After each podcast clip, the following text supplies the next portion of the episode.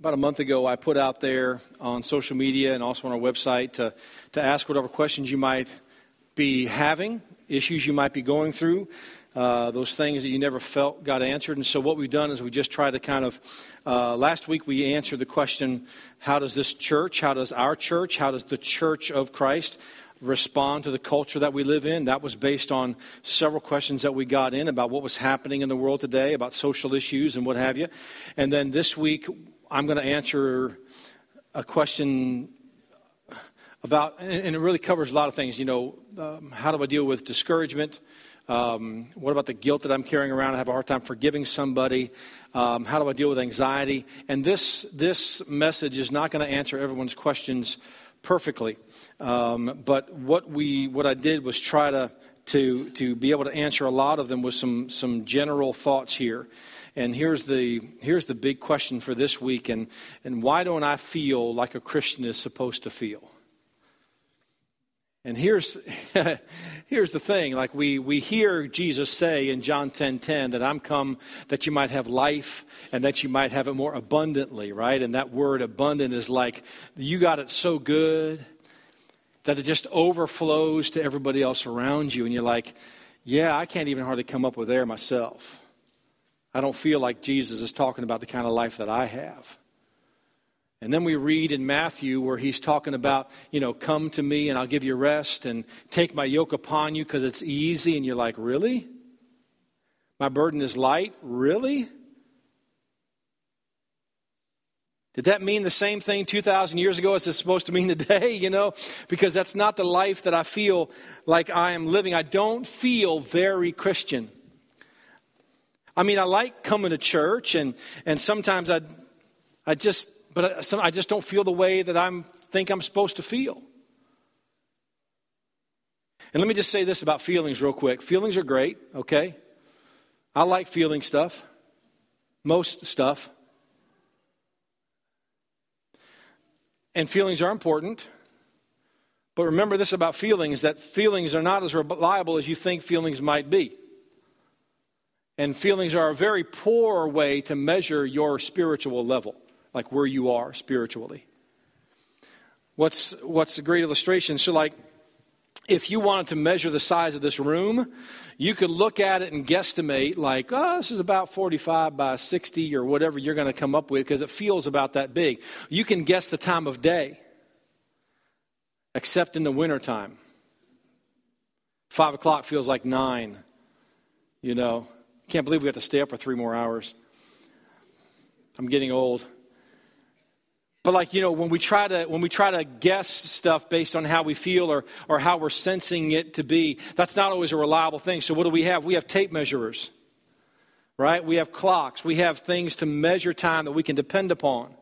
And when it comes to a weighty matter, an important thing like where you are with the Lord and, and, and spiritual things, it's important that we have a basis for what we measure that with more than our feelings because our feelings can really throw us off drastically. Because here's the assumption we make like we feel like we come to church like this and we're the only one who feels the way that we feel. Like I, have got to be the only one dealing with this anxiety. Or nobody else battled that sin this morning. Or nobody else had an argument with their wife on the way. No, we're not going to go there. Nobody else's wife was wrong. Nobody.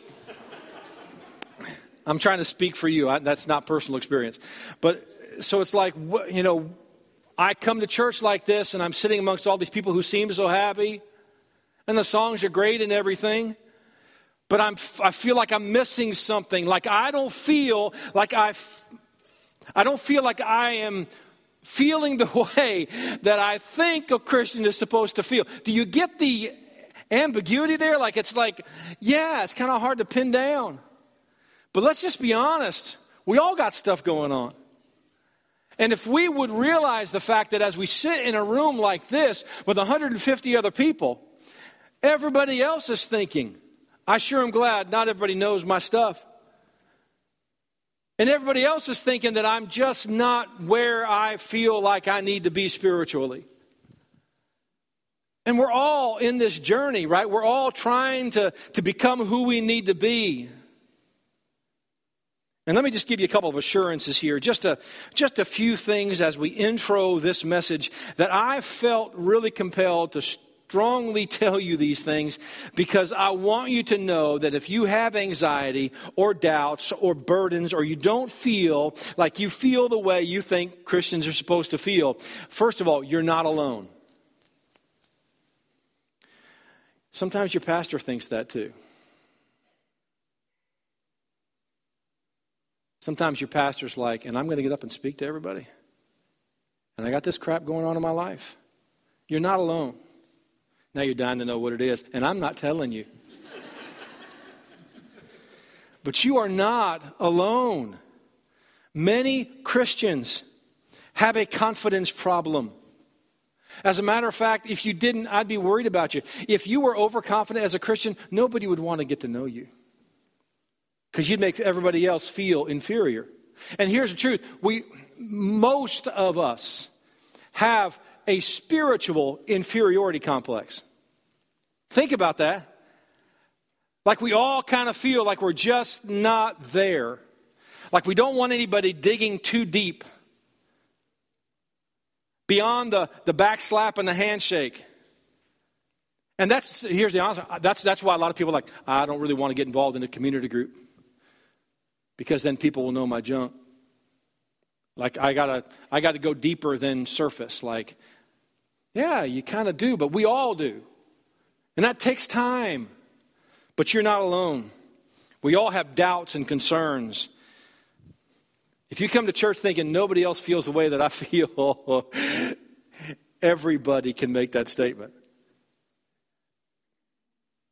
So, you're not alone. Number two, fakers don't care. That's not you. You're here this morning. You're concerned about your walk with the Lord. You have a, you have a genuine desire to figure this thing out called the Christian life. You're here today the fact that you have these anxieties, the fact that you're carrying this burden, the fact that you ask the question, like, why do I not feel the way I think I'm supposed to feel? You're not faking it. Like, this is real to you. Thank you for your sincerity. And I mean that from the bottom of my heart. But remember, you're not alone. Like, you're not the only one who thinks that way. The fact that you care about your relationship with God is a big deal. And here's one of the most encouraging things I can say to you. Number three, God is for you. Like, God is not sitting there with a baseball bat waiting for you to fall out of line. God is pulling for you. God is a fan. God is like in your corner, cheering you on, picking you up off the mat. God is a fan. God is for you. From the beginning of time, he had a plan to get connected with you. And you think about it, what more does he have to do? To show that to you, to prove his love to you. He is a fan. But he also knows that the ultimate fulfillment of the joy that you're seeking is in relationship with him and in living your life in such a way that he's honored. And we live our life based on the principles that He shared with us in His Word and the guidance of His Holy Spirit that lives inside of us. So just because God is a fan and just because God is for you doesn't mean He's going to be for everything we're doing. And that's why we sometimes don't feel the way that we're going to feel. And we'll get to that in just a little bit. But I want you to know that God is for you. And then my other this little, you know, preliminary statement here is that whatever it is, it's fixable. Whatever you've done, it's fixable. If somebody else is involved, obviously, that complicates things. But it is God that we're talking about. He has the ability to work things out in a miraculous way. That song we sang earlier, He will make a way. And I just don't know what that looks like for you.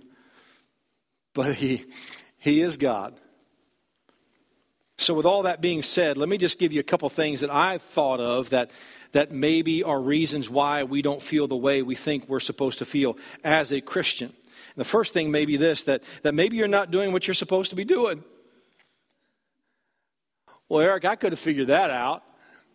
Yeah, I know, but somebody has to say it. Like, may, maybe you don't feel the way you're supposed to feel because you're not doing what you know you're supposed to be doing. Like, the first thing that just came to your mind right now, that's what I'm talking about. Anybody want to share a witness? That thing that you know you're supposed to be doing that you're not doing is the thing, maybe, that is causing you to feel like, I don't feel right. Like, I don't, I don't feel like I am getting this whole thing. Maybe it's because you're not doing what you know you're supposed to be doing. Is there an area of your life that's out of whack? Like, and you know it. And you're just not being obedient to what you know you're supposed to be doing. Like, have you ever gone away and left your kids at home and given them tasks to do? And then you come home and they're not done? Those kids don't feel the way they're supposed to feel because they're not doing what they should have been doing course, now we have Life 360, and our kids can keep track of where we are 24 hours a day. Or they can text us and say, Hey, when do you think you might be home? oh, and that's sweet. They care about spending time with us. no, but like if you're not doing what you know what you're supposed to be doing, then you're not going to feel the way you're supposed to feel. And number two, maybe, maybe you're doing what you're not supposed to be doing. It's amazing when you make the right choices, you often feel the right way. It's amazing how that works. Like if you actually make the right choices in life, most often you'll feel the way you are supposed to be feeling. And so here's just my question. It's like, is, does that resonate with you? So, like, like Eric, I don't feel like I am feeling the way a Christian is supposed to feel, all right? Are you doing what you know you're supposed to be doing? Are you not doing something that you know you're supposed to be doing? I made this up, may not be a thing, but like, you know, are you a, a, a Chino? A Christian in name only? Okay, listen, you don't pay much, you don't get much, all right? it's one of those things where I'm like working on my computer and it sounded really clever, and I'm like, I'm putting that in there, and it sounded good then. It didn't sound as cool this morning but a Christian in name only. Like, like you know, you, that's the box you check on a survey, but it's not the life you live. Right? A Christian is the idea is that you're an imitator of Jesus. Like you are a little Christ. You are, you are following after and living after in such a way the teachings of Christ that it's noticeable and you're identified as a Christian, not a box on a survey. A Christian lives in a certain way. I mean, it's, we pattern our lives after the teachings in Scripture. Like we figure out how Christ lived and what he said, and we try to live our life that way. With our spouses, in our families, at work, in our community, we try to be salt and light in this world so there's a difference. Maybe you're not doing what you're supposed to be doing. Maybe you are doing what you know you're not supposed to be doing, and you're just a Christian in the name only. There's no real life change, no application of truth. You just kind of roll in here on Sunday because the music is good and you like the snacks. And we're glad you're here, okay? But that's why you don't feel the way you're supposed to feel. Now, we're going to get deeper than that. Like number three, maybe you're carrying something you've never been designed to carry. And this is where it hurts a little bit because I know some of the burdens that you're carrying. And I don't know that I could handle what you are handling right now. I'm just being honest with you. And my heart hurts for you. But maybe there's some guilt that you're dealing with, maybe shame, maybe anger, bitterness, resentment. We're, we're just not designed to carry that stuff. And so, what happens is because we are not equipped to carry that load, it begins to affect our spirit, and we stop feeling the way that we think that we're supposed to feel. And we hang on to these things. Well, Eric, what do I do? What do I do about that anger? What do I do about this, this anxiety that I have? And you're, you're not going to believe this, but it starts with humility. Because here's the honest truth that, that we think that we are doing ourselves better by hanging on to it a lot of times. And by releasing it to the Lord and giving it to God, that's an act of humility. Like, God, I do not got this. Right? I, I, yeah, this is you. I, I can't handle this. Look what 1 Peter says in, in, in chapter 5. And, and I included chap, verse 6 on purpose because it starts off humble yourselves. Therefore, under the mighty hand of God, they may exalt you in due time. And then there's a colon, so it completes the thought. So a lot of people quote this second part and they say, casting all your care upon him because he cares for you. But the first verse is connected to it. It's humbling yourselves, therefore, under the mighty hand of God. God, I don't got this. Like, I, I don't. I, I, yeah, this is too much for me. I can't handle this. I'm sick of carrying this around. I can't change him. I can't change her. And I can't heal him. And I am, I, I'm not equipped to do this, God. And then he says, I love this casting. That, that word casting has the idea of taking it off and throwing it like you're hurling this casting all your care upon him. And what does it say here? For he cares. Do you realize that that's present tense? Man, aren't you glad? That means, because here's the thing God knows, here's what you're going to do today. All right, God, you got it all. And then tomorrow you're going to go, I need that back. Because I'm thinking about it all night long and I just, I need that back. And he knows, no, no, no, no, no. I care for you today too. I care for you today. So cast it off again today. And I don't know where you are with this, but, but this resonated with me. Like maybe you don't feel the way you're supposed to feel because you're carrying what you've never been designed to carry. Listen, you're probably not going to change him, but God can. So, how do you live in a relationship knowing that you're probably not going to be able to change him or you're not going to be able to change her. You give it to the Lord every day, sometimes multiple times a day. And you've got to love, you've got to trust the fact that God loves him or God loves her more than you do. And you got to let God do what God's going to do. And sometimes that's painful. But God knows what it's going to take to get that person to become who they need to be. And it's, it should be more important to you that they become who God wants them to be than more who you need them to be for you. Because that's our tendency. And just trust God to do it. And pray. Which brings us to this last thing as far as maybe why you don't. Maybe you're not a believer. And you don't feel the way a Christian is supposed to feel because you're not Christian. And here's my here as as a pastor, as your pastor, here is what really bothers me is is is how how do I encourage you to be saved or to, to have a relationship with God without causing you to doubt what you have? Right? Because I've heard pastors, uh, evangelists primarily, do that.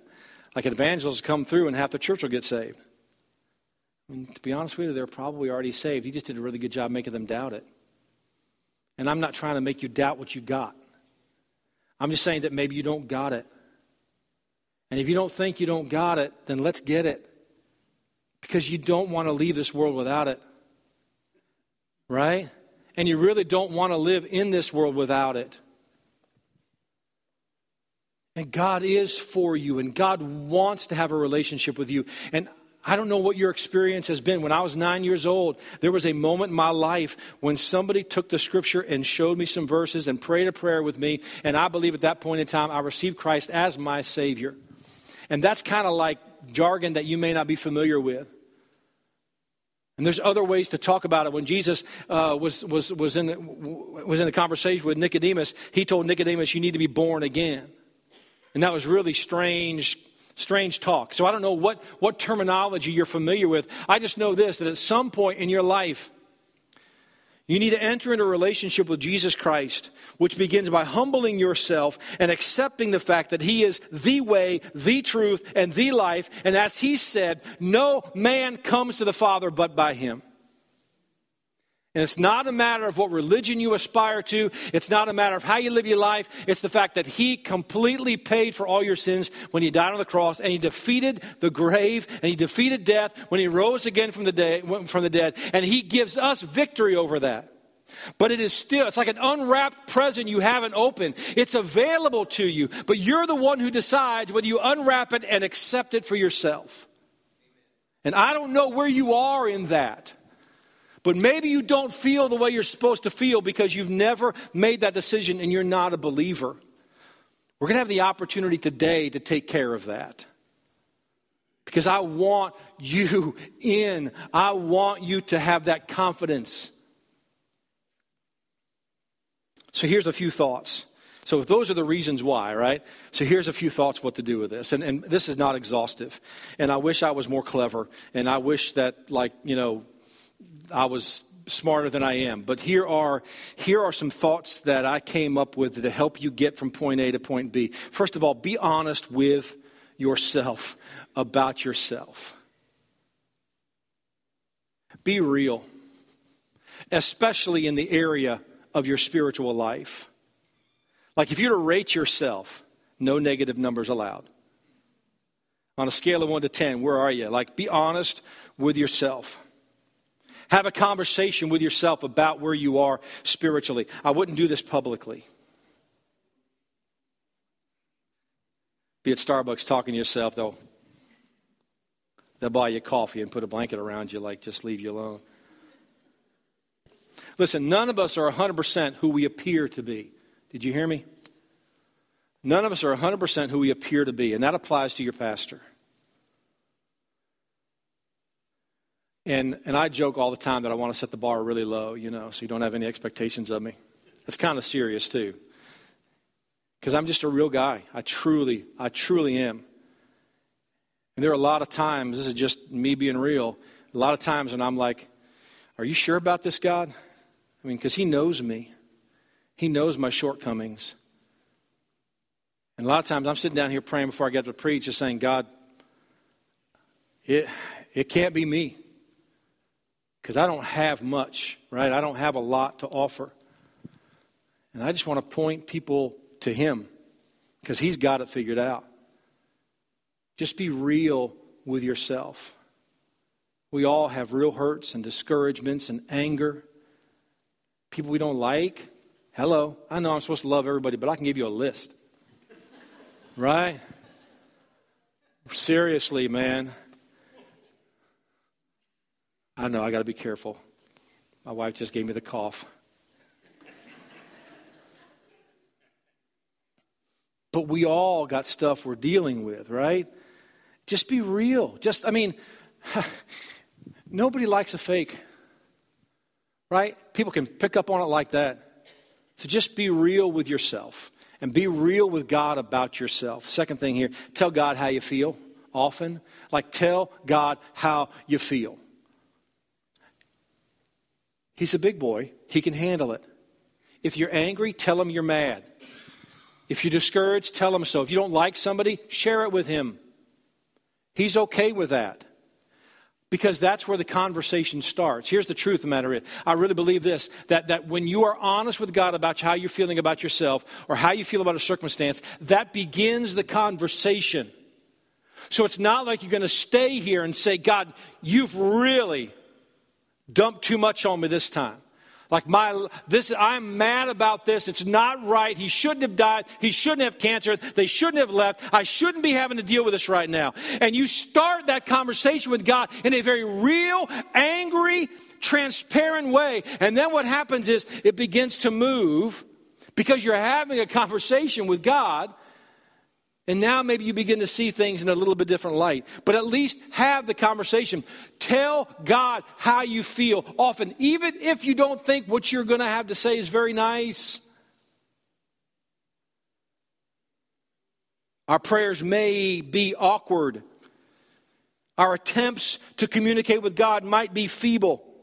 But here is an encouraging word the power of prayer is not in the one who says it, but in the one who hears it. And you saying it, even when you don't feel like you're being very spiritual.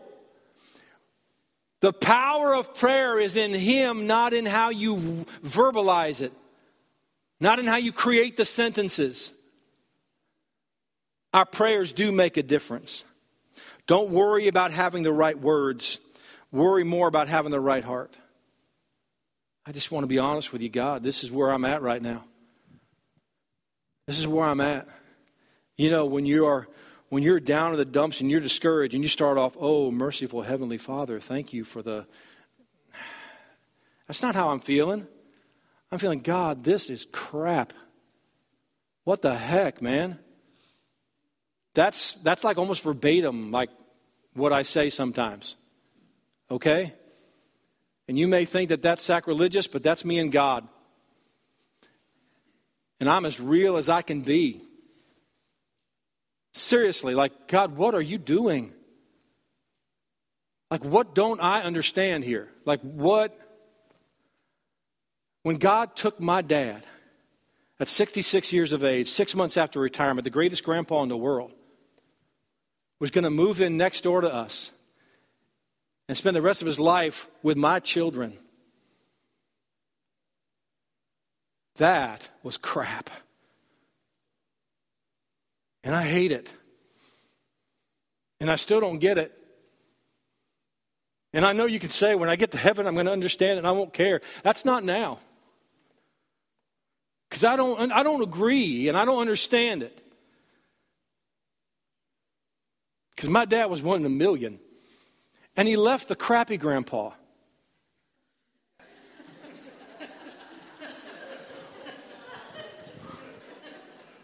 I forgot this was videotaped live on Facebook. My, my mother in law is watching right now. Sorry, Harriet. You know, don't you? You know. Like if I had to pick, right? It'd be like eeny, eeny, eeny, eeny. It ain't no miney mo. It ain't him. All right? But be real about it. Like just, because here's what happens. You start from a real place and you're being real about how you feel. And now we can go somewhere from that. But when you're like, I don't know what to say because I'm not supposed to question God and all this kind of stuff, you're starting from a phony place. Be real and start there and then get to where you need to be with God. Even when Christ was on the cross, he said, My God, my God, why have you forsaken me? Jesus was God dying on the cross. And he questioned. And I'm not saying he was like, like I would be. It's not the eloquence he seeks. Please hear me. Just honesty. How you feeling? Max Lucado said this. He said, The times I really feel blessed through prayer is when my prayers are sincere. When I think through what I'm going through, and I use that prayer to talk to God about everything. So I start from a sincere place, and then from there I talk to God about everything else. It's a beautiful thought. Be honest with yourself about yourself. Talk to God often. And then, three, share it with someone and then I added this for clarification who can help? Okay? Don't just share it with somebody, share it with somebody who can actually help you. That's why I love our community group. Because here's what happens you come to church like this. You get handshakes and pats on the backs and a few hugs and a great cup of coffee, right? And then you go home. You're not building relationship. Is there anybody here that you feel like you could go to and they would help you with this, with whatever this is for you. But you got to get out of your own head. But find the right person that you can talk to about what you're going through or how you're feeling. Get it out of your own head. We are made for community for a reason. When Melissa and I were expecting our first child, it was a miracle. We had a hard time with pregnancy. After five years, she's going to have surgery to find out what the problem is, and the blood test comes back. Boom, we're pregnant. It's a miracle. Man, we were so happy. Oh, we're going to be parents. How do we do that? We read books, and then we said, you know what? I love their children. Let's go find out how they raise their kids. Oh, I like this about their kids. Let's find out how they raise their kids. And we came up with a plan on how to raise our kids by talking to people who could help us with raising our kids. You can do the same thing with finances. America lives paycheck to paycheck. We are in debt up to our eyeballs, and we're too proud to ask anybody for help. How can I get out of this cycle? Go to somebody who can help you with it. Why are we so adverse to this? Like that's we're made for community. The church is made to help each other through this thing called the Christian life. That's why we are here. Get involved in a community group. Get to know 10, 12 other people that are going through the same stuff you're going through. Maybe out of those, you're going to get to know them enough to where you can have a conversation. Because here's the truth your, your pastor can't be that to everybody. I can only drink so much coffee every week. Okay? Find somebody that you love and trust within a community and share how you feel, but somebody who can help. You need somebody in your life that is that for you. And then, and then fourthly and finally, trust God in His Word. You talk about a reliable means of measurement, right? Trust God in His Word. Not only is God good, and, but God is the source of all that is good. And you say, well, Eric, it doesn't feel that way. I don't feel like God is being good to me. Well, that's because somehow you've set yourself up as the judge and the jury for what, it, for what qualifies as good for you. Somehow we've convinced ourselves that the only good that God can do is the good that I prescribe Him to do for me. Not realizing that the God of this universe may have a higher good for you or the good that can come out of this may be better than the good that you wanted. And here's the whole, I, I, and this is, this is me going back to my previous point. I don't always agree with what God thinks is good. But every good gift and every perfect gift comes down from the Father of lights, with whom is no variableness. That's a beautiful scripture. It is, it is God and His Word that promises His goodness to us. How unhumble is it of us to presume to know or presume to judge that what God has done was not good. Because He's God. Your relationship with God begins with humility. God, I don't have this all figured out. I don't know what you're doing, and I don't know why this is happening, and I don't know why he's a jerk. I don't know why he's a jerk. I don't know why she is not nice. I don't know I don't know why, and to be honest with you, God may not even like it. But are we willing to humble ourselves enough to know that I don't have it figured out? But I need God in my life. 1 John 5 13 says this. I love it so much. These things have I written unto you that believe in the name of the Son of God, that you may know that you have eternal life, and that you may believe in the name of the Son of God. There's some assurance there there's like this confidence that we get to have in God. And I don't know where you are in your relationship with Him, but, but He doesn't want you to flounder in that relationship. He wants you to know His love for you. In Romans chapter 10, 13, it says, For whosoever shall call upon the name of the Lord shall be saved.